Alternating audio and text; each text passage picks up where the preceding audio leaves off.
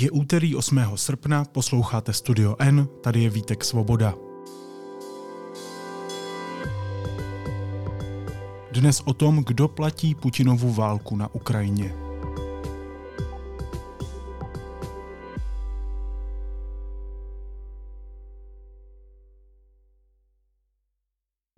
Ruští investigativní novináři z webu Projekt několik měsíců hledali odpověď na nepříjemnou a důležitou otázku. Kdo a jak platí za Putinovu válku na Ukrajině. Vytvořili tak průvodce ruskou oligarchií a jejího provázání s ruskou agresí. Čí peníze tedy financují zabíjení ukrajinských civilistů a kdo na válce vydělává? O tom teď budu mluvit se zahraniční reportérkou Deníku N Petrou Procházkovou. Petro, ahoj, vítej. Ahoj, hezký den.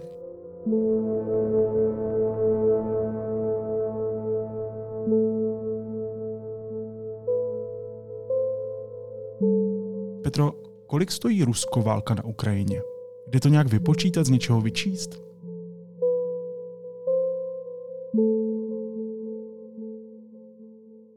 Já si myslím, že to nejde.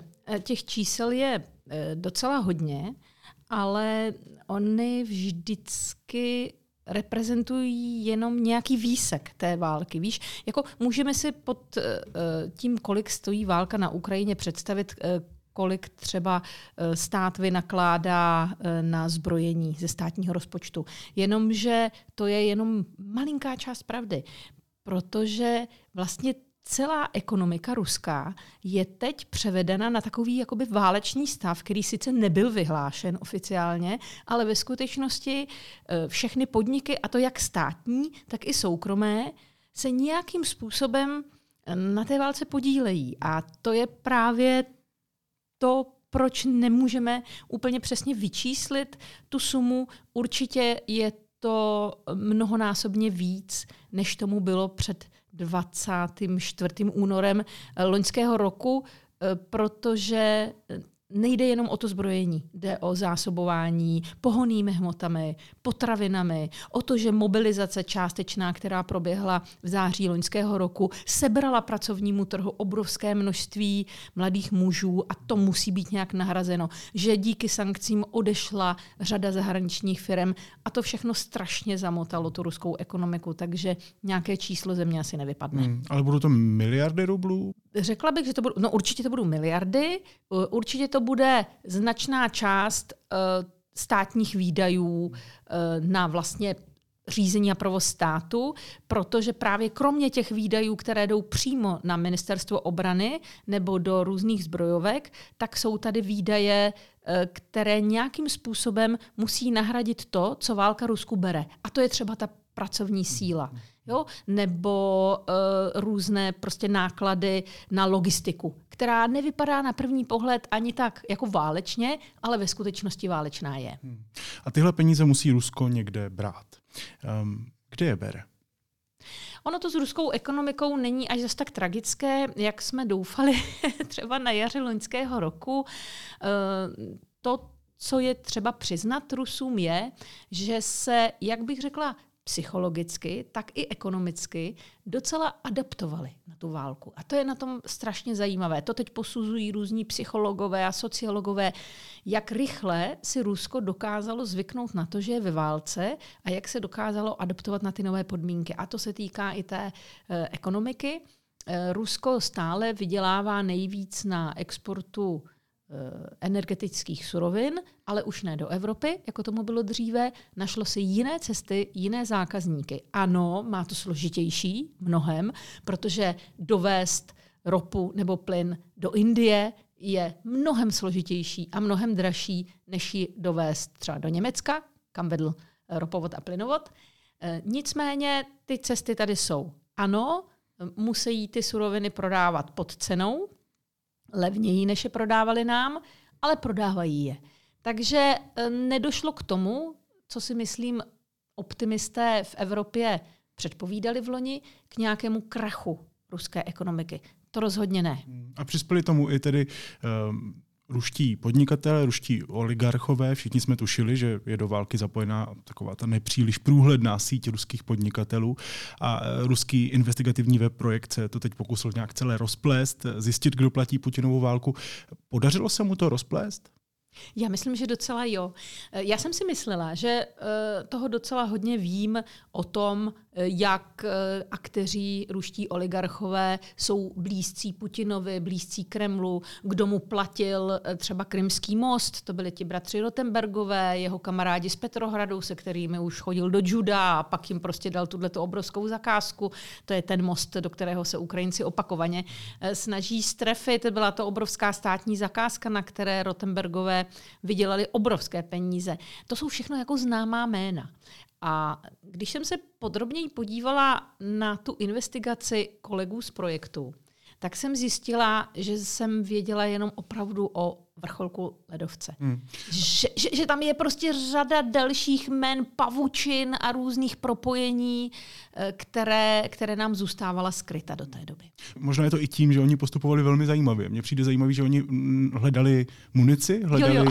oni hledali vybuchlou vojenskou techniku a zkoumali ano, přesně tak. jednotlivé částečky a zjišťovali, odkud se vzali, kdo tím pádem na tom spolupracoval. Přesně. Oni udělali něco, co do té doby nikdo neudělal. Že rozebrali uh, tu munici třeba na šroubečky. Víš, já jsem, uh, když to přeženu, uh, tak uh, bych řekla, že uh, vlastně vyrobíš párátko, myslíš si, že párátko je úplně jaksi mírová záležitost a pak zjistíš, že ta párátka dodáváš ruské armádě, tak se tím vlastně také podílíš na financování té války. A přesně tohle udělali oni. Ti naši kolegové z projektu rozebrali jednotlivé bomby, jednotlivé nálože, ale třeba i letadla, lodě, rozebrali do šroubku a zjišťovali, kdo kterou součástku vyrábí. A nejen to. Oni šli dokonce tak daleko, že zjišťovali, kdo třeba ty lodě uh, pojišťuje.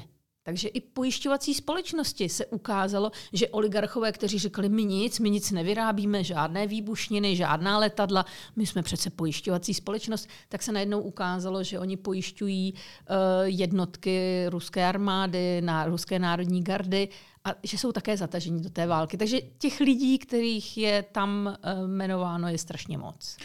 OK, ta nepříjemná, nebo respektive složitá otázka. Kdo tedy platí válku na Ukrajině? Kdo na ní spolupracuje? Já tam vidím Vladimír Lysyn, Iskander, Machmudov.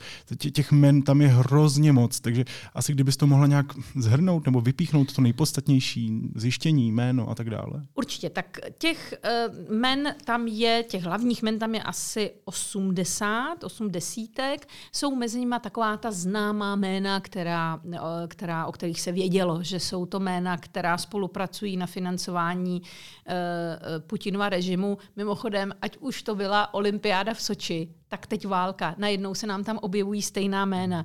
To svědčí o tom, že těm lidem je úplně jedno, co financují. Jestli sport, anebo zabíjení jiných lidí.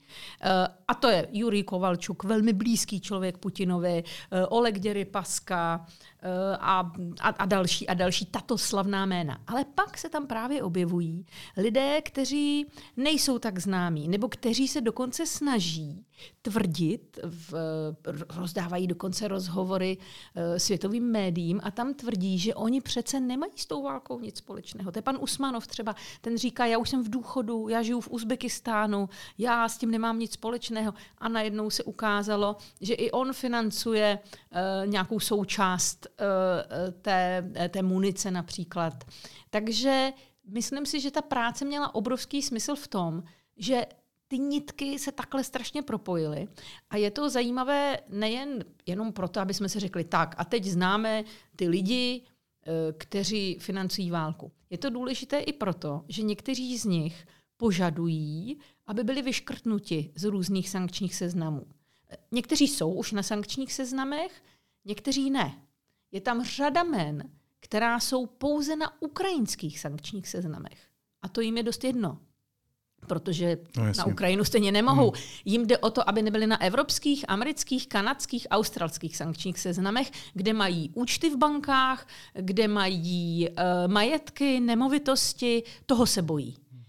A pokud tam ta jména nebyla a teď vidíme, že se přímo podílejí na výrobě nějaké zbraně, tak si myslím, že to je k zamyšlení i tedy pro Evropskou unii, pro Spojené státy, pro ty, kteří ty sankční seznamy tvoří, a nebo pro ty, kteří, protože několik, několik oligarchů i bylo vyškrtnuto ze sankčních seznamů. Na vlastní poté, žádost. Co, ano, ano, poté, co tvrdili a sehnali si různá potvrzení a, a, a různé prostě jaksi doporučení o tom, že oni přece s Putinem už dávno nekamarádí a nemají s ním nic společného. Takže tady si myslím, že je velmi dobře rozkryto, že stále přes různé prostředníky, přes různé můstky se dostáváme k tomu, že tito lidé se stále podílejí na financování Putinova režimu, a tedy války.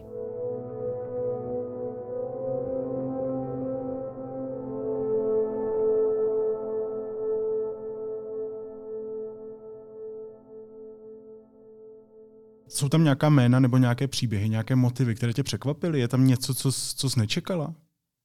Mně se uh, velmi jako blbě říct líbil, jo? Líbil ne, ale strašně mě zaujalo a s velkým obdivem jsem si přečetla, jak uh, kolegové z projektu vysledovali, uh, kdo, vyrobil, kdo všechno vyrobil bombu F A P pět set, která spadla, při nejmenším jedna, možná dvě, spadly na uh, divadlo v Mariupolu v loni, zabili tam, a to dodnes nevíme, kolik těch lidí vlastně má ta bomba na svědomí, jestli je to pět set nebo šest set, víme, že jsou to stovky lidí, kteří se skrývali v tom divadle. Uh, je vidět z fotografií, že před tím divadlem byl obrovský nápis děti, že ten, kdo shodil tu bombu, musel tušit, že v tom divadle jsou civilisté. Přesto tam tu bombu shodil. Takže my teď víme, kdo se na výrobě té bomby podílel. Mě na tom překvapilo, že těch lidí je tolik.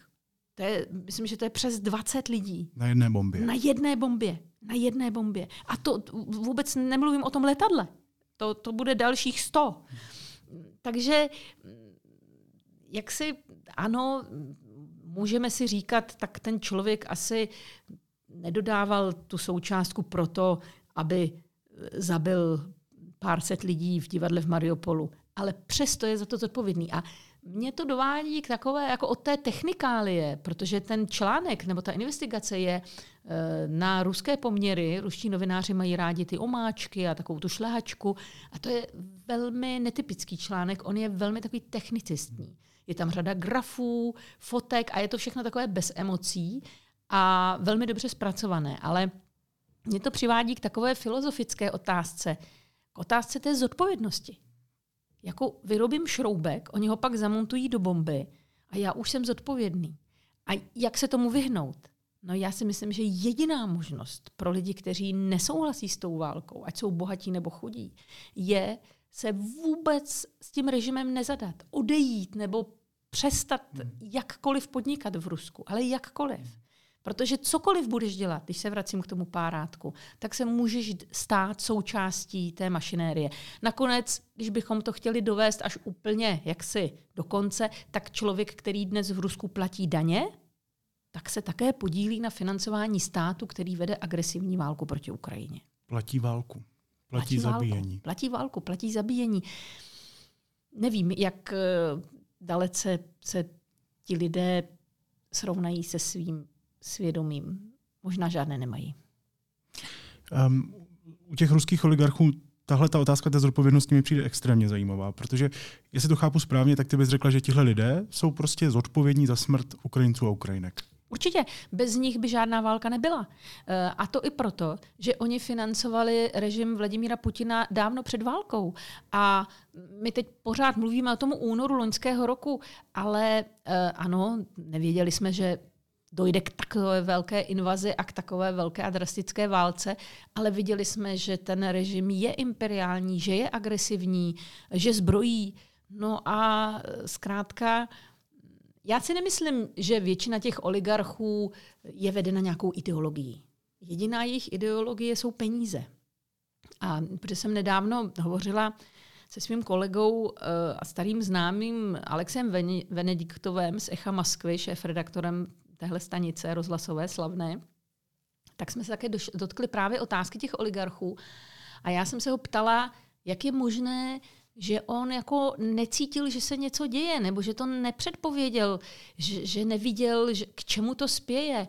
A on mi řekl jednu velmi zajímavou věc, která, s kterou musím prostě souhlasit, že se mu zdálo, že ti, kteří financují režim Putina, a bez nich on by dávno padnul, že jsou spokojeni s tím, co mají. S těmi jachtami, milenkami, obrovskými rezidenci, rezidenci po celém světě, domy. No, v Praze to, to, co je v Praze, co mají ti oligarchové, to, je, to jsou ti chudší, jo? Protože v Praze neinvestuje někdo opravdu bohatý. Někdo opravdu bohatý investuje v Miami nebo ve Španělsku, prostě někde, kde v Londýně, v Paříži.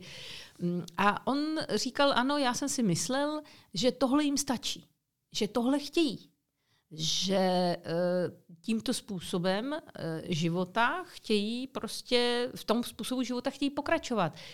Ta válka je pro ně obrovskou komplikací. Přesto se to stalo. A možná je to tak, že oni tu válku jako takovou nechtěli, ale když už se stala a oni zjistili, že na ní dále mohou vydělávat, tak si řekli, no tak jo, tak je to teď trochu jinak, ale prachy nám stejně potečou, tak budeme pokračovat tak, jak jsme pokračovali. A to je ta totální amorálnost uh, té ruské oligarchické vrstvy, nebo jak to říct. Hmm. Spoléhal na ně Putin? Připravili nějak na to, že přijde válka a že bude potřebovat jejich pomoc? My víme z různých zdrojů, že on se s nimi sešel opakovaně, naposledy v den, kdy vyhlásil ráno útok na Ukrajinu, tak odpoledne se sešel, přišlo jich tam přes třicet, ale pozváno jich bylo mnohem víc. Tam je vidět, že došlo k nějakému zakolísání, že si nebyli jisti, co teď bude, protože tušili, že Západ a svět, ve kterém oni investují své peníze, které si nahrabali a částečně i nakradli v Rusku, takže se nějakým způsobem k té válce postaví negativně, takže vyčkávali. Ale na můj vkus se velmi rychle dokázali zadaptovat a zjistit, co jim zase bude vynášet. Ale Putin si myslím, že zjišťoval jakousi náladu a možnou reakci a zjistil, že to hlavní budou zase peníze a ty on jim dokáže zajistit. Právě těmi zakázkami, obrovskými zakázkami ministerstva obrany například. Takže on asi věděl, že někteří nebo několik lidí se možná odejde, emigruje z Ruska i se svými penězi, ale není to podstatná část a většina oligarchů, na kterých stál ruský režim, v Rusku zůstává a dále podniká. Hmm. Opravně, jestli říkám hloupost, ale jsou tu před námi dvě situace. Podnikatelé, co válku finančně podporují, a podnikatelé, co na válce vydělávají. Nebo jsou ty dvě situace propojené a podmíněné? Já myslím, že jsou propojené a podmíněné, protože úplně najít oligarchu, který by nevydělával na válce a podporoval režim, toho vlastně nenajdeš. Uh, oni jsou skutečně ten hlavní motiv, proč udržují režim Putina u moci, je, že na tom vydělávají.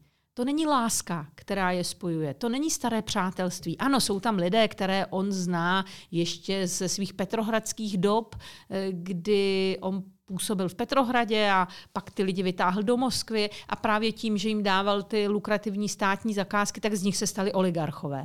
Tak je tam nějaký osobní vztah, nějaké přátelství. Nejbližší přátelství ho pojí údajně s panem Kovalčukem. Ale já myslím, že pokud by došlo k tomu, hypoteticky, jo, že Putin přestane být tou dojnou krávou, že přestane být tím, kdo jim zajišťuje ty velmi syté životy, tak ho hodí přes palubu. Já tam žádné jako emoce e, vlastně nevidím a jedinou emocí je strach o vlastní peníze. M- možná se mýlím v některých určitých případech, ale, m- ale e, z velké většiny je motivací těch oligarchů teď zisk a strach.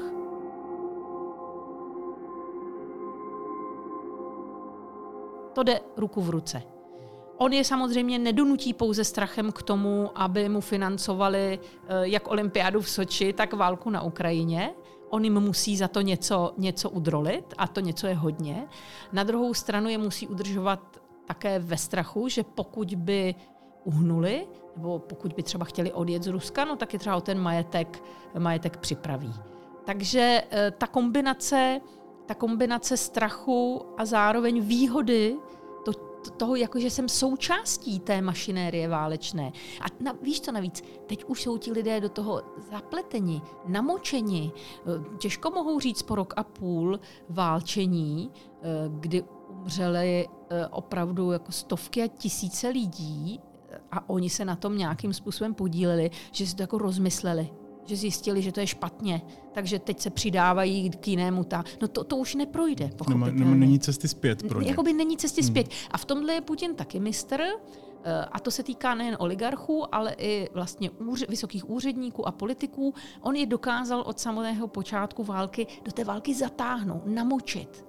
On z nich udělal spolupachatele, zcela vědomě, zcela vědomě. Pamatujeme si různá zasedání bezpečnostní rady státu nebo právě ta setkání se svazem ruských průmyslovníků a podnikatelů, která byla demonstrativně veřejná a kde on nutil ty lidi, aby se vyjadřovali pro invazi na, na Ukrajinu. A tím je zatáhl do, do té války a tím z nich učinil spolupachatele a teď je má. Mm, už nemají jiného kamaráda než Putina, už nemají za kým se jít vyplakat, protože už, už jsou moc hluboko. Je to tak, je to tak. Oni si teď už musí přát, aby Rusko nějakým způsobem zvítězilo. Aspoň nějak. Oni asi tuší, že nedobudou celou Ukrajinu a že to bude všechno těžké, ale jaksi totální prohra Ruska by byla i pro ně osobně krachem vlastně toho, toho způsobu života, na který si tak zvykli. Jachty, jak to říká Venediktov, jachty, holky, kasína, baráky, rezidence, to všechno by bylo pryč. Hmm.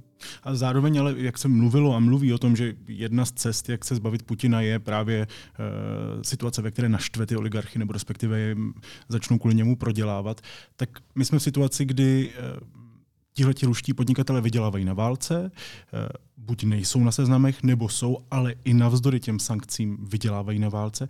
To se jim asi nebude chtít Putina jen tak zbavit, jak se teda říká. Někteří vydělávají, ale jsou tam i ti, kteří schudli. Jo, máme, máme některé, které schudly, kteří schudli, proto, a jsou to většinou ti, jejichž, jejichž produkce nebo podnikání bylo hodně vázáno na zahraniční obchod a nebo jsou tedy na těch sankčních seznamech amerických i evropských a tam to je pak složitější. Ale právě ten, ta, jaksi, ta hodnota toho, té investigace projektu byla i v tom, že oni nazvali jména lidí, kteří vůbec na žádných seznamech kromě těch ukrajinských nebyli. A najednou vidíš, že tam máš třeba lidi, kteří dodávají pohonné hmoty armádě, jo, kteří byli dříve napojeni na Lukoil například, nebo jsou napojeni na Lukoil, který my tady odsud také známe z minulosti. A jakože se to nepočítá. Vždyť je to nafta, vždyť to, vždyť to není patrona, vždyť to není bomba, no tak naftu prodáváš komu chceš, že jo. Jenomže právě to, když to vidíš v té tabulce, že oni, protože přišli o trhy v Evropě, tak za to dostali ty velké státní zakázky v podobě dodávek ministerstvu obrany, no tak co si o tom můžeš myslet? No tak to teď dodávají do tanků a obrněných vozidel a tváří se, že to je jenom nafta? To, to už je spíš otázka ale pro nás, než, než pro ně, protože my o tom, že oni nemají žádné morální zábrany, víme. Ale my si musíme rozmyslet, jak se k těmto lidem teď zachovat. Jestli jim zablokovat účty, sebrat majetky nebo zablokovat majetky, které tady bez pochyby mají. Ostatně v Deníku N o tom teď vyšlo několik článků, že i tady v České republice jsou lidé, kteří jsou stále napojeni na režim Putina a financují ho, takže je co dělat ještě. Je co dělat. No v tom tvém textu a zjištěních projektu bylo i jméno ruského podnikatele, který čile podniká v Česku, jmenuje se Vladimír Jevtušenkov. Co je tohle za pána? Jevtušenkov je obrovsky bohatý pán a mě na tom zjištění nejvíc vlastně bych až řekla jako trpce rozesmálo, že o tom, že on je, on je jedním z hlavních finančníků toho Putinova režimu, na rozdíl od těch jiných jmen, tak o Jevtušenkovovi se to ví. A Pamatuju se, když naše ministerstvo zahraničí zveřejnilo poprvé nebo zavedlo ten národní sankční seznam, tak první jméno, které na něm bylo, byl patriarcha Kiril a pak dlouho nikdo. Tak jsem si říkala, patriarcha Kiril je mi celkem ukradený a to, že tam světí tanky a že na ně cáká svěcenou vodou, je mi dost jedno, ale to, že Jevtušenkov měl být tím, kdo byl prvním na tom seznamu, to tak je a nedovedu si to nějak vysvětlit, snad jen tím, že možná jsme opravdu jako superkorektní, hyperkorektní a snažíme se dodržovat ty evropské zákony a tam je občas těžké rozklíčovat, čím přesně se ten člověk provinil. A protože žijeme ve společnosti, kde ideologie se do ekonomiky nemá míchat, naopak má to být, má to být odděleno. Pak je těžké vlastně, když to takhle úplně primitivně řeknu, říct, tak ty jsi kamarád Putina, tak my ti tady zebereme ty tvoje domy. To prostě nejde. To jde v Rusku, ale ne u nás. Tak možná proto to tak dlouho trvalo. Ale teď už to víme. Víme o Jevtušenkovi skoro všechno.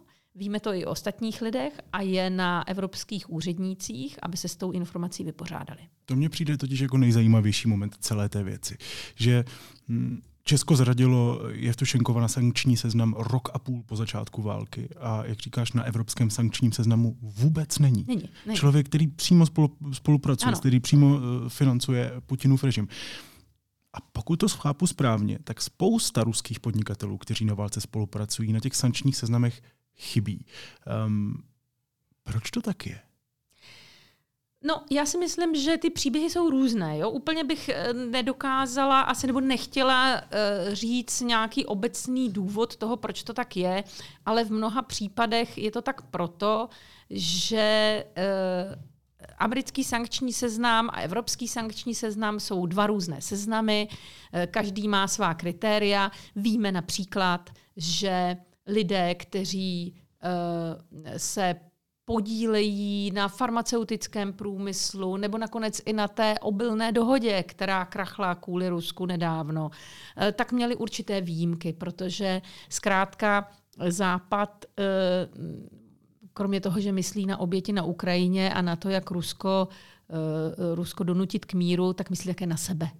A ona je to do značné míry otázka politická, koho na ten sankční seznam zařadíš a jestli tam zařadíš někoho, od, ně, od něhož třeba něco potřebuješ. Tam je strašně zajímavý ten příklad francouzského leteckého průmyslu, který zkrátka potřebuje dodávky z Ruska. No tak lidi, kteří mu dodávají titan na letadla, asi nezařadíš na evropský sankční seznam, protože bys ta letadla nemohl vyrábět. To je České republice jedno, protože žádná letadla velká dopravní nevyrábí. Jo? Takže tam se opravdu pak střetávají zájmy vlastně těch národních států, nebo těch, ty národní zájmy těch států s jakýmsi pohledem morálním, který si můžeme domluvit, do, dovolit ty a já. My můžeme říct tak, každý, kdo vyrábí párátko, které se dostane do zubu ruského vojáka, patří na sankční seznam.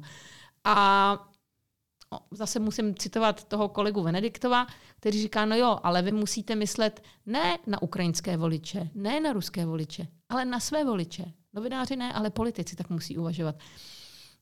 Je to tak, musíme se s tím, uh, musíme, musíme v tom trošku lavírovat, protože samozřejmě vytvoření atmosféry, že budeme strádat, ať to stojí, co to stojí, hlavně, aby jsme se, jaksi, aby jsme dostáli nějaké morálce, může vést naopak k tomu, že v některých zemích přijdou k moci síly, které tu morálku úplně odsunou na okraji pozornosti. Podívejme, co se děje na Slovensku, podívejme, co se děje v Maďarsku.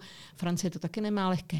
Takže není to tak úplně jednoduché, že bychom teď vzali všechna ta jména, která projekt zveřejnil a o kterých víme, co dělají ti lidé, a zařadili je na sankční seznamy a úplně je odřízli, přestali s nimi komunikovat a obchodovat. Já a ptám se na tu otázku upřímně, si musím klást otázku, jestli teda sankce fungují. Vzhledem k tomu, že, jak jsem to říkal na začátku podcastu, ta ruská ekonomika není v takovém stavu, jak jsme doufali. Zároveň tedy na těch seznamech často nejsou jména, která by tam teoreticky nebo i prakticky možná měla být. A ti, kteří na těch seznamech jsou, často vydělávají, přestože na nich jsou. Víš, že když se to vezmu, tak to hmm. vysvědčení nezní úplně dobře. A to ne, že bych jakkoliv volal po zrušení sankcí. Já myslím si, že jako je to jeden z nástrojů, které máme. Ale víš, fungují sankce? Jsou to čtyřky, sankce? Když jsi říkal vysvědčení. Čtyřky. Jsou to skoro čtyřky, hmm. asi ne pětky, ale teď tady vyšla fantastická reportáž jednoho amerického kolegy o, o životě v Rusku a zdá se, že mm, přímý dopad sankcí na běžné Rusy je minimální. Jo? Tak oni si zvykli na to, že některé značky nemají. Teď mě strašně pobavila, pobavila taková příhoda, kdy Putin přikázal svým úředníkům a státním zaměstnancům, aby přestali zcela využívat aut zahraničních značek. A ozval se, myslím, že kaliningradský gubernátor, který říkal, no já už dávno na uh, zahraničních značkách nejezdím, já tady mám Volkswagen vyrobený v Rusku a ten je výborný. Jako, jo, že prostě oni se naučili vyklouznout ze všeho. Uh, oni zabrali spoustu výrobních linek a výrobních provozů těch zahraničních firem, které trošku přejmenovali. Známý je McDonald, uh, IKEA, uh, prostě si to tak jako trošku ukradli. Uh, ano, nebude to třeba ta kvalita, jako byla dřív, ale ten život tak nějak běží dál. Já si myslím, že sankce mají dva takové důležité aspekty, které je třeba zmínit. Jeden je, že fungují a budou fungovat na té makroekonomické úrovni, kterou běžný občan zatím ještě nevidí, jo? Protože to zboží, které potřebuješ, máš. Co se děje v bankovnictví, co se děje prostě v té, v té makroekonomice, to tak běžný člověk zatím ještě nezaznamenal, ale pravděpodobně zaznamená. A druhá věc je, že my jsme měli pocit, že když zavedeme sankce, tak prostě Rusko zůstane izolováno ostrůvkem, kam nepronikne vůbec nic. A to není pravda. Rusko má řadu jednak spojenců, a jednak zemí, kterým je to tak trošku jako jedno, nebo ani ne trošku, je to úplně jedno, co se děje na Ukrajině, protože upřímně řečeno, který Čech se tady jako trápí tím, co se děje na východním Timoru. Jo? A pro některé země je Ukrajina východní Timor. Je to prostě strašně daleko, jich se to netýká a mají spoustu, spoustu vlastních problémů. A tyto země pochopily, že mohou na té situaci vydělat, pokud se stanou třeba prostředníky v dovozu některých komponentů, které Rusko potřebuje a o které kvůli sankcem, sankcím přišlo. Dělají to třeba všechny postsovětské země střední Asie, včetně Arménie. Arménie se stala obrovským dovozcem různých čipů, které potřebuje ruský zbrojní průmysl a přitom se v Arménii neobjevila žádná nová továrna. No tak co se asi s těmi komponenty děje? To je prostě přímá cesta do Ruska. Takhle se chová Kazachstán, Tadžikistán, samozřejmě pomáhá Irán, i když ten je tam sám pod sankcemi, ale i Turecko. I Turecko hraje dvojí hru. No a pak jsou tady odběratelé, kteří nahradili ten evropský trh, a to je především Čína a Indie. Takže o nějaké izolaci, o tom, že by sankce uzavřely Rusko do nějaké své bubliny, ve které se časem uvaří, to vůbec si myslím, že se nesplnilo a pokud se nepodaří najít nějaký konsolidovaný postoj světa vůči válce na Ukrajině, což nevypadá, tak se to ani nesplní.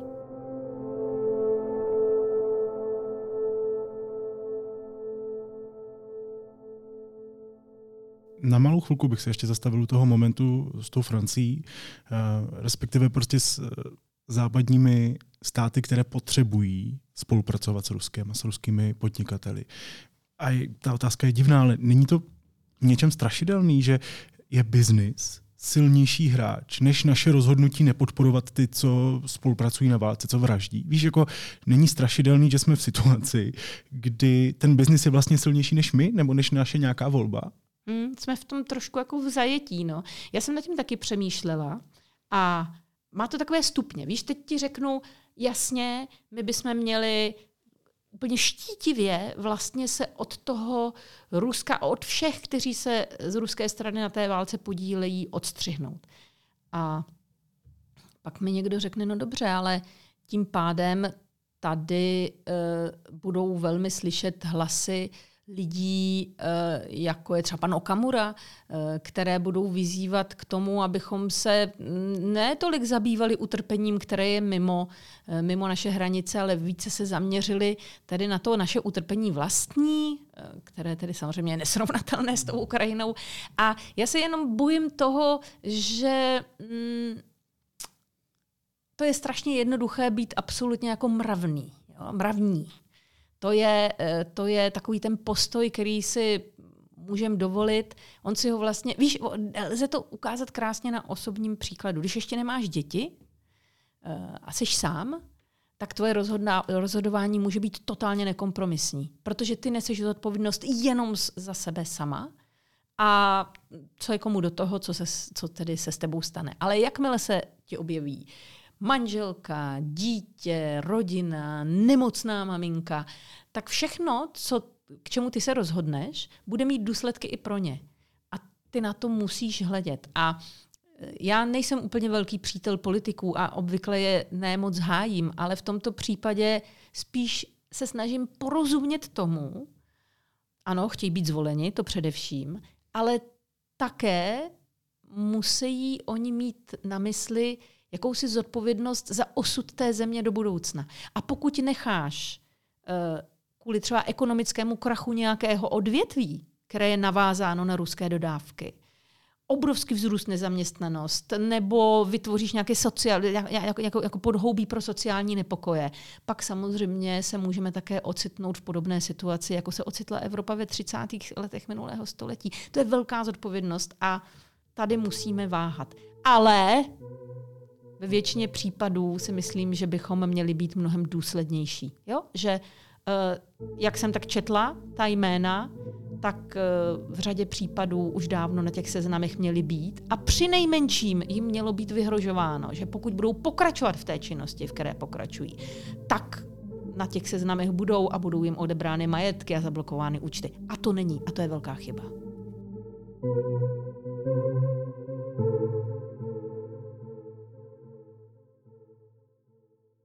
Dá se tedy po zjištěních projektu říct, jak moc je ruský biznis protkaný tou Putinovou válkou? Víc, než jsme si mysleli. Já teda nejsem ekonom, ale věděla jsem, že je to propojení velké, ale to, jak oni to do detailu, opravdu do detailu zpracovali, tak úplně mě, úplně mě jako šel mráz po zádech, když jsem si fakt uvědomila, že tamhle nějaký podnik, který kácí lesy na Sibiři, je de facto sponzorem té války, protože dodává něco nějakému jinému podniku a ten tedy už vyrábí třeba výrobní linku pro výrobu těch bomb F A B pět set, to je taky zajímavé, ta, ty bomby jsou z padesátých let, ale oni došli kvůli válce v Sýrii, tam je Rusko vyplýtvalo a rozhodlo se, že jejich výrobu obnoví a k té výrobě byla použita nová výrobní linka v roce dva tisíce sedmnáct, ještě tedy dávno před invazí, byla, byla instalována do státní zbrojovky, no jo, jenomže tu linku vyráběla řada soukromých firem a soukromých podniků. Na tom plnění té bomby výbušninou se podílí řada soukromníků. A to, když rozsleduješ, to jsou desítky jmen. Desítky jmen. Musí každý vědět, kde končí koncově, kde končí jeho produkce. A pokud chce si, jak si uhájit svoji bezúhonnost do budoucna, protože každá válka jednou skončí, tak by podle mě žádné zakázky, ať už jsou to tyhle, které jsou takové na první pohled, ale jsou tam i jiné. Třeba jsou tam lidé, kteří vlastní Megafon, to je velký ruský operátor, no tak co, že jo, tak vlastní, vlastníš prostě operátora a umožňuješ lidem, aby si telefonovali. No jo, jenomže ty dodáváš také zařízení navigační právě na některé rakety a umožňuješ spojení nebo zajišťuješ spojení v rámci ruské armády. Takže zase jako vyděláváš na tom velké prachy, říkáš si, to nikoho nezabíjí. To nikoho nezabíjí, protože jako, mám Megafon. No jo, jenomže z mého pohledu je to naprosto jasné financování války. Bez tebe by ti vojáci v poli nevěděli, co mají dělat.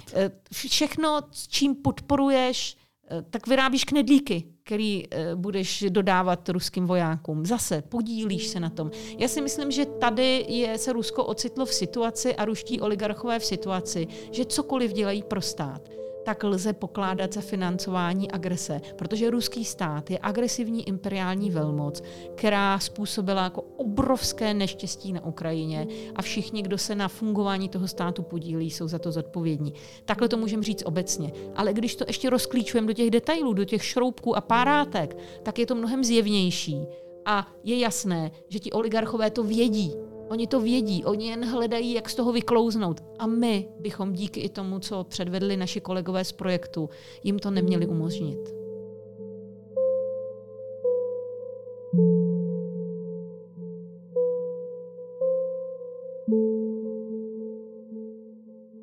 Říká zahraniční reportérka Deníku N Petra Procházková. Petro, děkuji ti, měj se pěkně, ahoj. Ty taky krásný den, ahoj.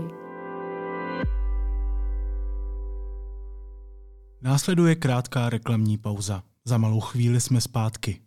Zveme vás na Jatka sedmdesát osm. Zažijte výlet kafkovským vesmírem, najděte odpočinek v euforii, nebo se sveste tramvají do stanice Touha v jedné ze sedmi podzimních premiér. Cirkla Putika, Viktor Tauš, Dekadensers, Holektiv i zahraniční hosté. Více na w w w tečka jatka sedmdesát osm tečka c z. A teď už jsou na řadě zprávy, které by vás dneska neměly minout. Prezident Petr Pavel jmenoval soudkyní Ústavního soudu místo předsedkyni Pražského městského soudu Veroniku Křešťanovou. Minulý týden jí do funkce schválil Senát. Rusko nadále útočí na východě a jihovýchodě Ukrajiny a ostřeluje obce v blízkosti fronty. Vyplývá to z informací generálního štábu ukrajinské armády. Ta tvrdí, že drží pozice.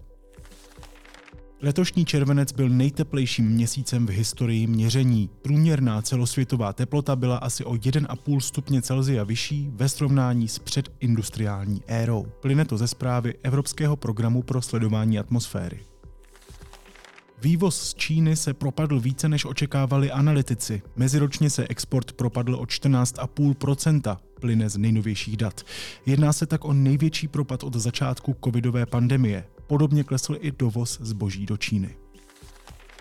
A moskevský soud v nepřítomnosti odsoudil spisovatele Dmitrie Gluchovského k osmi letům ve vězení za šíření lží o ruské armádě.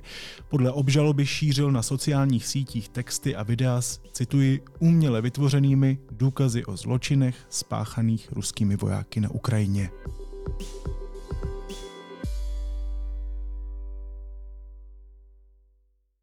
A na závěr ještě informace o tom, kde pomoct. České neziskové organizace založily projekt Pomáhej Ukrajině.cz, kde můžete v jednoduchém formuláři poskytnout, co je zrovna potřeba. Naslyšenou zítra.